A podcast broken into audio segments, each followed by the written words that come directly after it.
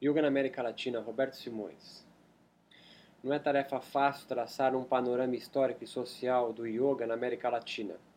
Os trabalhos são escassos e yoga ainda é pouco compreendido como uma denominação religiosa, onde as suas diversas escolas e tradições são ainda investigadas como novos movimentos religiosos e sem pertenças únicas e independentes. O caráter mais terapêutico das práticas yogas, por outro lado, recebe um apelo maior do meio acadêmico e do público leigo também. No entanto, para um praticante de yoga e cientista da religião, já é bem documentado o yoga como um fenômeno religioso autônomo. O yoga, no seu encontro com o mundo ocidental, sofre modificações, sobretudo da teosofia, da educação física, da biomedicina e da economia capitalista de consumo. Isso fez com que emergisse um yoga moderno, com uma prática religiosa de corpo. O meu desafio, no entanto, está em construir não somente a origem do yoga em países latino-americanos, mas demonstrar que, ao contrário de países de língua inglesa, o yoga sofreu influências diferentes destes. Pela escassez de informações acadêmicas, coletei o maior número possível de dados sobre as principais escolas e tradições yogas que chegaram nas cidades sul-americanas nos, nos próprios sites de divulgação das mais importantes organizações yogicas presentes e depois identifiquei os principais personagens nativos e estrangeiros que participaram e participam ainda na difusão do yoga como fenômeno religioso na América Latina. Por fim, verifiquei a veracidade desses dados com yogis representantes hoje dessas instituições e com livros, teses e dissertações sobre o assunto. A partir da análise dessas informações, identifiquei cinco fases distintas que compuseram a identidade do yoga na América Latina. Mesmo embrionária e necessitando de maiores críticas para se fortalecer academicamente, essa análise pode se tornar um ponto de partida interessante para cientistas que necessitem traçar um retrato de mais de 100 anos de história do yoga nos países que compõem os, pa os países latino-americanos. Em complexas modernas, a secularização, ao invés de diminuir crenças com base no sobrenatural, autorizaram, através da privatização religiosa, novas formas de crer no campo religioso mundial, disputando a hegemonia com as antigas dominantes. Assim, práticas rituais e concepções de realidade antes incorporadas exclusivamente no seio de religiões já institucionalizadas como o yoga no hinduísmo, o tai chi chuan no taoísmo ou a cabala no judaísmo, foram transplantadas do Oriente para o Ocidente, mas ornadas como terapêuticas espirituais, a convite do movimento religioso denominado Nova Era, e sobrevivendo ao desencantamento do mundo. Sabe-se que qualquer alteração no contexto sociocultural de uma dada denominação religiosa suscitará mudança em sua estrutura de pensamento, Assim, o yoga na América Latina pode ter desenvolvido caracteres diferentes de outras partes do mundo. O yoga na América Latina ainda não despertou o interesse de cientistas da religião. Os principais acadêmicos que o investigam ainda demonstram maior interesse por expressões espirituais mais consolidadas, como o cristianismo e os movimentos neopentecostais. Mas sempre que buscamos referências do yoga, invariavelmente o encontramos descrito sem identidade própria e parte indistinta de algum outro fenômeno religioso. É como se o yoga apenas emprestasse parte de sua doutrina e práticas corpóreas para compor outras religiosidades e não possuísse o seu próprio campo religioso de atuação. O editor da revista norte-americana Yoga Journal, por exemplo, é, norte-americana, assinou em 2001 um artigo intitulado Is a Yoga Religion? Da seguinte maneira: se yoga não é religião, é o que então? E ele continua: é apenas um hobby, fitness, um esporte, uma atividade recreacional? Debates populares e acadêmicos também começam a ocorrer recentemente no intuito de delimitar o papel do yoga na conjuntura atual, como que se presenciou na campanha Take Back Yoga, promovido pela Fundação Hindu-Americana, que luta pela não descaracterização da prática e da filosofia do yoga no Ocidente, assim como a mesa redonda que aconteceu no Parlamento Mundial das Religiões na Austrália em 2009 sobre a possibilidade do yoga como uma religião autônoma. Sabes que o yoga flerta desde 1920 com a ciência biomédica e a educação física, elevando o valor do corpo em detrimento a outros aspectos éticos de sua doutrina. Além da ciência, o yoga desde os anos de 1960 vem sincretizando seus princípios hinduístas com expressões religiosas católicas, espíritas e na América Latina, especificamente com daimistas e umbandistas também. Muito mais simples, entretanto, está em elencar os benefícios terapêuticos das técnicas do yoga em termos neurobiológicos do que numa classificação definitiva e absoluta pelas ciências sociais da religião. Isso, pois é somente a partir dos anos de 1990 que as chamadas humanas se aventuram em tais desafios na Europa e nos Estados Unidos em relação às verificações biológicas sobre yoga. Desde 1893, com os pronunciamentos do Swami Vivekananda, no primeiro Parlamento Mundial das Religiões de Chicago, nos Estados Unidos, que yoga inicia sua caminhada oficial no continente americano. Neste evento é que Vivekananda, discípulo de Ramakrishna e representante da renascença indiana e dos movimentos religiosos indianos do início do século XX, anuncia o yoga pela primeira vez como uma religião universal e mesclando a fisiologia metafísica ou sutil do yoga com elementos da biomedicina ocidental. O yoga, enquanto parte indistinta da religião hinduísta da Índia antiga, era considerado um dos seis darshanas ou perspectivas hinduístas do mundo. A principal característica de um, de um darshana, mesmo diferindo em pontos filosóficos específicos, é a sua total obediência aos preceitos religiosos hinduístas. O yoga moderno, nascido especial, especialmente na América Latina, nunca subordinou-se totalmente ao hinduísmo. Isso parece ter ocorrido não por questões ideológicas de contracultura, mas por um afastamento natural, talvez devido à barreira idiomática, espanhol e português ao invés do inglês ou francês, o que dificultou a vinda e permanência de gurus indianos e, consequentemente, no estabelecimento tardio de organizações yogas indianas em terras latino-americanas. Esse fato, por outro lado, não desautorizou o yoga a disseminar-se em países sul-americanos. Pelo contrário, produziu crenças, gurus e sistemas de práticas sincretizados com elementos religiosos nativos e cristãos, tornando algumas expressões yogas únicas, como é o caso do Yoga Caminho do Coração, do brasileiro Prembaba, que veremos à frente. O yoga desembarca na América Latina entre 1899 e 1900 com a norte-americana Catherine Tingley.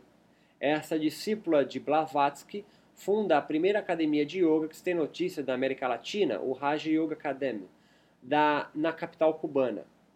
O objetivo de Tingley será o mesmo dos próximos três personagens que aparecem desde o início do yoga da, do século XX, difundir os ensinamentos yogos por meio da denominação esotérica, como a teosofia, o martinismo, a Rosa Cruz e a maçonaria.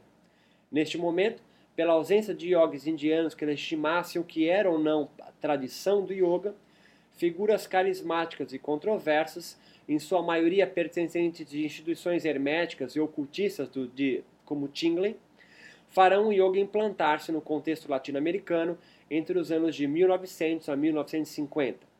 A principal contribuição deles para o yoga é o caráter de terapia espiritual que difundem entre os discípulos e yogis que formam. Como veremos, o yoga chega por volta de 1900 em países latino-americanos, mas o primeiro guru indiano a se instalar por aqui só ocorre em 1970 na Nicarágua, enfrentando grande resistência de frentes católicas. Assim como Tingley, outro imigrante, o francês Léo Alvarez Masqueville, Antes Gerrel, depois Swami Servananda, viaja à Argentina, Uruguai e Brasil entre os anos de 1924 a 47, arrolando ensinamentos secretos de uma ordem iniciática criada, até onde consegui pesquisar por ele mesmo, o Grupo Independente de Estudos Esotéricos. Este grupo apresenta o yoga como veículo de desenvolvimento espiritual, ao lado da cabala, astrologia, budismo e outros elementos ocultistas de origem martinista e da Associação Mística Internacional, ordem esotérica originada por outro yogi francês estabelecido na América do Sul, César Della Rosa, no Uruguai. Sergei Renault, o nosso último personagem da primeira fase yoga latino-americana, chegará em torno dos anos de 1940 e 50 e inaugurará a primeira sede de sua ordem esotérica em um ashram com aulas gratuitas de yoga, repetindo em 1958 o mesmo na capital colombiana. O yoga entre os latino-americanos, até meados de 1960, ainda não possui características autônomas de uma espiritualidade singular, como já pode se perceber em organizações yogas indianas e importadas já para o Ocidente, como de Kaivalyadama, o Instituto de Ogendra e outras, mas se mantém envolto pelo esoterismo de movimentos espiritualistas herméticos de grandes ordens ocultistas. Tinglen, Léo Alvarez, César Della Rosa Bandio e Sergei Renault influenciam a disseminação de yoga esotérico místico e exercem um papel quase mítico na história do yoga pelos países latino-americanos.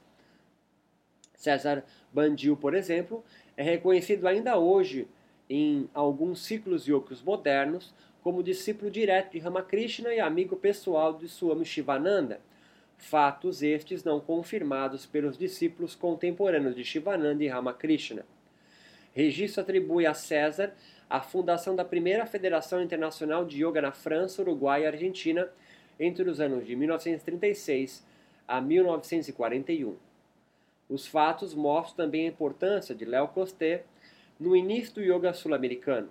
Em 47 teria realizado uma palestra sobre yoga, provavelmente alguma ordem esotérica do Rio de Janeiro, no Brasil, no auge da ditadura militar, despertando o interesse do público, em especial do general Caio Miranda, que virá a ser o primeiro e grande difusor do yoga no Brasil.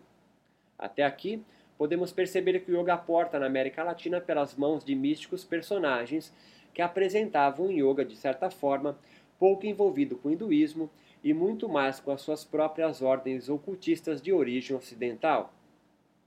Não são nem indianos e muito menos representantes legitimados por nenhuma escola yoga tradicional conhecida ou confirmada historicamente que trazem o yoga no primeiro momento das, para as terras latino-americanas, mas sem dúvidas serão os responsáveis por representar e disseminar o yoga ao longo dos próximos 60 anos em terras latino-americanas. Mesmo que em 1929 Swami Yogananda tenha sido o primeiro yoga indiano a pisar em solo latino-americano, sendo recebido pelo presidente mexicano da época, o estabelecimento efetivo de organizações indianas de yoga só virá a acontecer realmente a partir de 1950. Neste período agora, que marca os anos de 65 a 73, portanto mais 60, 70 anos de yoga desde a chegada de Tingley em Cuba, ou Della Rosa, Costé e Sergei Renault, serão os próprios latino-americanos que se aventurarão a traduzir o yoga da Índia para sua cultura. Como exemplo do que buscamos identificar, em 1987, o colombiano Luz Fanny Vargas diz trazer ao seu país a tradição do yoga Anaisa, recebido por lamas tibetanos, budistas e indianos, mas que ninguém tem notícia ou consegue confirmar a não ser os seus próprios discípulos diretos e por sucessivas experiências místicas no Peru, provavelmente através de rituais com indígenas por meio de beberagens de ayahuasca. Estamos no auge dos movimentos de contracultura e yoga, que se popularizou entre os meios esotéricos místicos mais formais, as grandes lojas maçônicas e fraternidades esotéricas do período passado, ganha um público interessado por um yoga muito mais terapêutico holístico. Essa segunda fase vai sendo marcada por novas descobertas e uma nova geração de yogis latino-americanos que já inicia os sincretismos do yoga, além de terapêuticas medicinais por meio de crenças nativas e cristãs. Um dos primeiros yogis a se aventurar nessa jornada de busca pelo yoga indiano é o chileno Dom Benjamin Guzmán. Dom Benjamin foi iniciado pelo yoga indiano Janardana, de ordem yoga Sudadharma Mandalam, o curioso é que este chileno nunca esteve na Índia. Ele recebeu toda a iniciação do Sudadharma Mandalam por cartas entre os anos de 1918 e 1924. Após esse período de extensas cartas, Dom Berramin Guzmán teria auferido o nome iniciático de Sri Vayera Yogini Dasa e autorizado a fundar, segundo seus discípulos, três organizações de sua ordem religiosa no Chile, no Brasil e depois no Uruguai, ao longo das três próximas décadas. Será somente em 1967 que uma sul-americana brasileira Inês Novaes Romeu retorna da Índia realmente com os, os ensinamentos tradicionais de uma escola yoga moderna. Inês estuda e se inicia no yoga de Kaivalyadama, do Swami Kuvalayananda, considerado o primeiro yoga a iniciar exames laboratoriais e a aplicar as práticas rituais yogas como terapia com aval da ciência biomédica. Outra sul-americana a visitar a Índia neste período é outra brasileira, Maria Helena de Bastos Freire, que em 73 conhece Patabi Joyce, discípulo de Krishnamacharya e considerado pai do yoga moderno. Agora, mesmo sem os principais gurus modernos do yoga, visitando os países latino-americanos ainda, diversos yogis da porção sul e central da América vão beber o yoga diretamente da Índia. A influência norte-americana não se faz presente e os yogis líderes latino-americanos agora iniciam as primeiras interpretações e traduções elementares da doutrina clássica do yoga, ainda bastante carentes na América Latina. Até então, o que os latino-americanos conheciam do yoga vinham dos ensinamentos orais da primeira geração daqueles yogis estrangeiros. O yoga ainda é incipiente e pouco conhecido entre a população, mas já é percebido pelas religiões dominantes que imprimem as suas retóricas de aniquilação sobre a proposta religiosa alternativa no qual o yoga começa a representar agora. No início dos anos 70, um grupo de yogis discípulos de Léo Costé visitam o ashram de Yogendra na Índia, famoso por mesclar as práticas de yoga com a biomedicina ocidental também, e retornam aos seus países com a ideia de unificar e institucionalizar todos os tipos de yoga praticados nos países latino-americanos em uma única escola. Esse movimento marca uma nova fase yoga latino-americana que visa agora a consolidação do yoga como prática regulamentada. O yoga nesta próxima fase irá ganhar popularidade e yogis mais ortodoxos, portanto crentes na crescente descaracterização dos valores espirituais do yoga, buscam institucionalizar o yoga. Com o primeiro contato estabelecido pelos primeiros yogis latino-americanos com os yogis indianos, inicia-se uma inevitável comparação e busca por legitimação entre o yoga praticado por décadas de transmissão via as grandes ordens místicas esotéricas europeias da primeira fase descrita anteriormente, com o yoga de tradição ou linhagem de gurus verdadeiramente indianos, sobretudo dos yogis advindos do segundo período descrito anteriormente. Isso ocasiona, a partir de 1970, um movimento entre a comunidade yoga sul-americana por regularizar o que era ou não yoga e quem estaria ou não autorizado a ensiná-lo. Assim, fundações, congressos e confederações de yoga começam a surgir nas principais capitais latino-americanas. É também nesta fase que os primeiros yogis indianos começam a visitar a América Latina. As escolas e organizações de yoga indiana já percebem o interesse pelo Ocidente de sua religiosidade algo que inicia com Vivekananda, como já demonstramos anteriormente, mas o olhar agora também se volta aos promissores países sul-americanos, como Argentina, Brasil e Uruguai. Depois de Swami Yogananda em 29 no México, apenas em 50 que pequenos círculos de meditação Self-Realization Fellowship do Swami Yogananda se fizeram presentes na capital cubana. Em 1970, o indiano Swami Guru Devananda Sarasvati de Maharaj discípulo de Mauna Swami, funda pessoalmente na Nicarágua a primeira organização yoga latino-americana, a Sociedade Internacional da Realização Divina, ou Escola de Yoga Ascética e Iniciática de Shankara.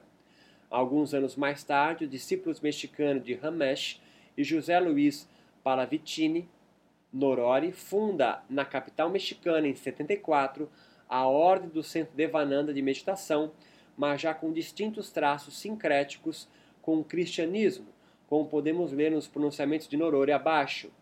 Cristo voltará e não irá nunca mais. Cristo é um estado evolutivo que se alcançará quando se ilumina o quinto chakra, um estado sublime de verdade, amor, harmonia, paz, com que todas as escolas, com graça do mestre amando o maestro, estamos num estado mais profundo.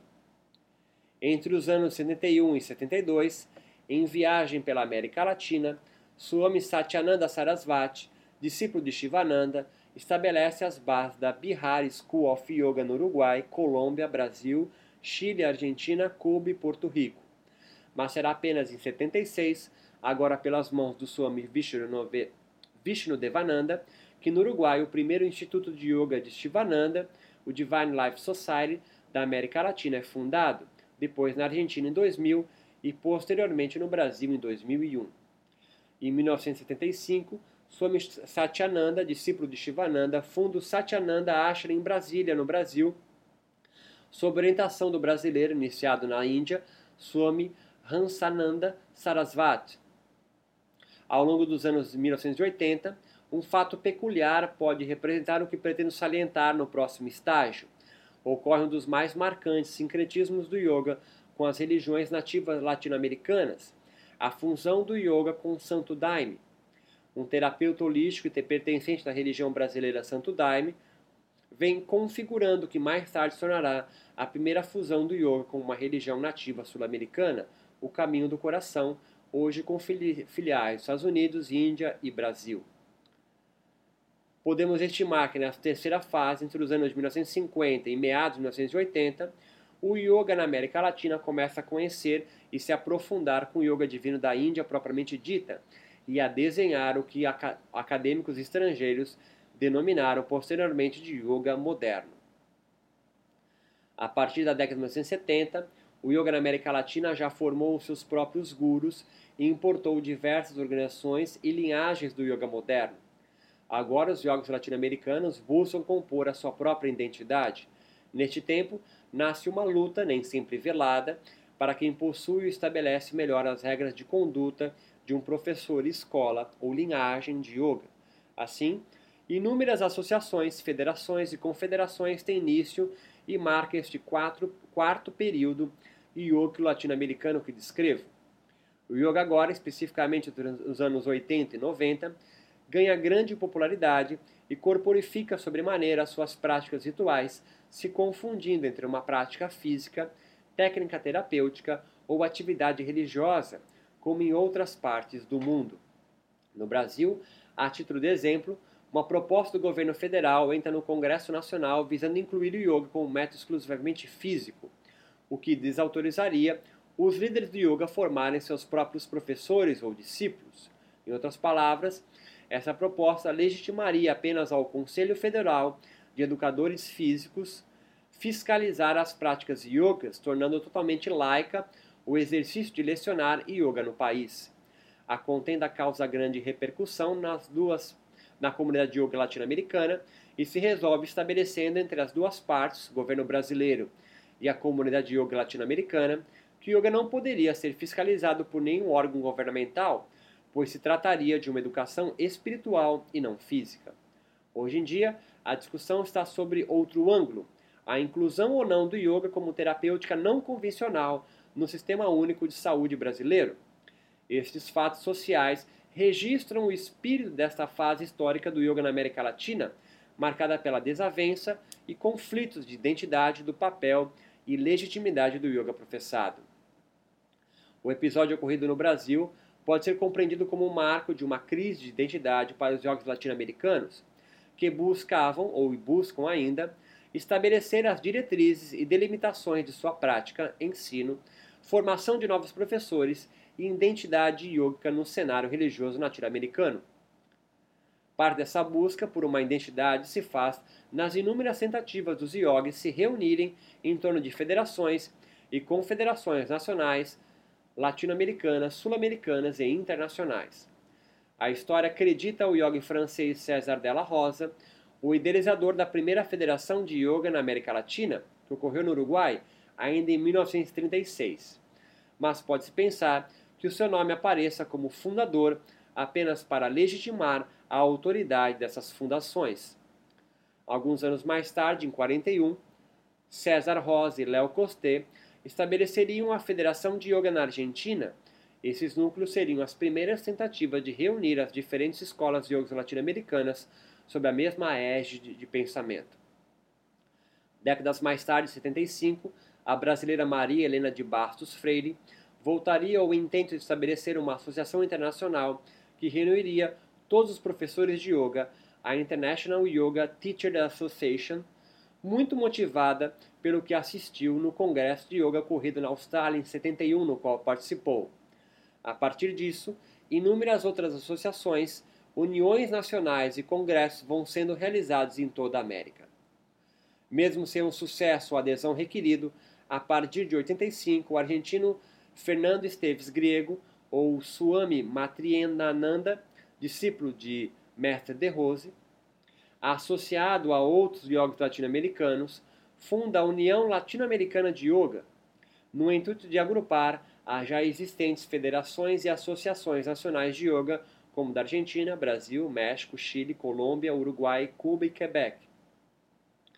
E além de promover intercâmbios e formar o Conselho Latino-Americano de Yoga.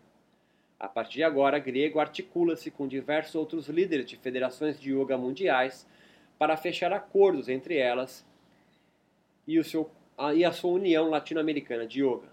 O intento de Griego gera frutos.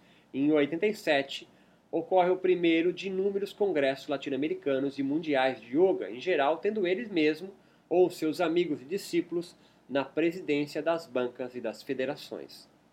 Nenhuma delas, entretanto, conseguem estabelecer um diálogo integrativo entre todas as diversas linhagens e denominações de yoga moderno existentes no território latino-americano.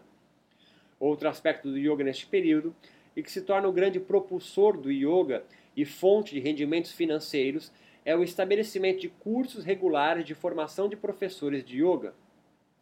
Um dos primeiros cursos de formação ocorre em 1971, através de um romeno radicado no Brasil, George Kritikos, ou Swami Sarvananda, discípulo de Léo Costé no Rio de Janeiro, no Brasil. A partir do sucesso desses cursos de formação, aumenta-se a demanda de professores de yoga e a popularização do yoga e vice-versa. Parte desse público de professores de yoga moderno se torna devoto do líder espiritual responsável pela sua formação, diferenciando o yoga moderno das demais denominações espirituais que compõem a nova era, pela marcante atenuação da característica de errância, que é a base dos movimentos religiosos da nova era.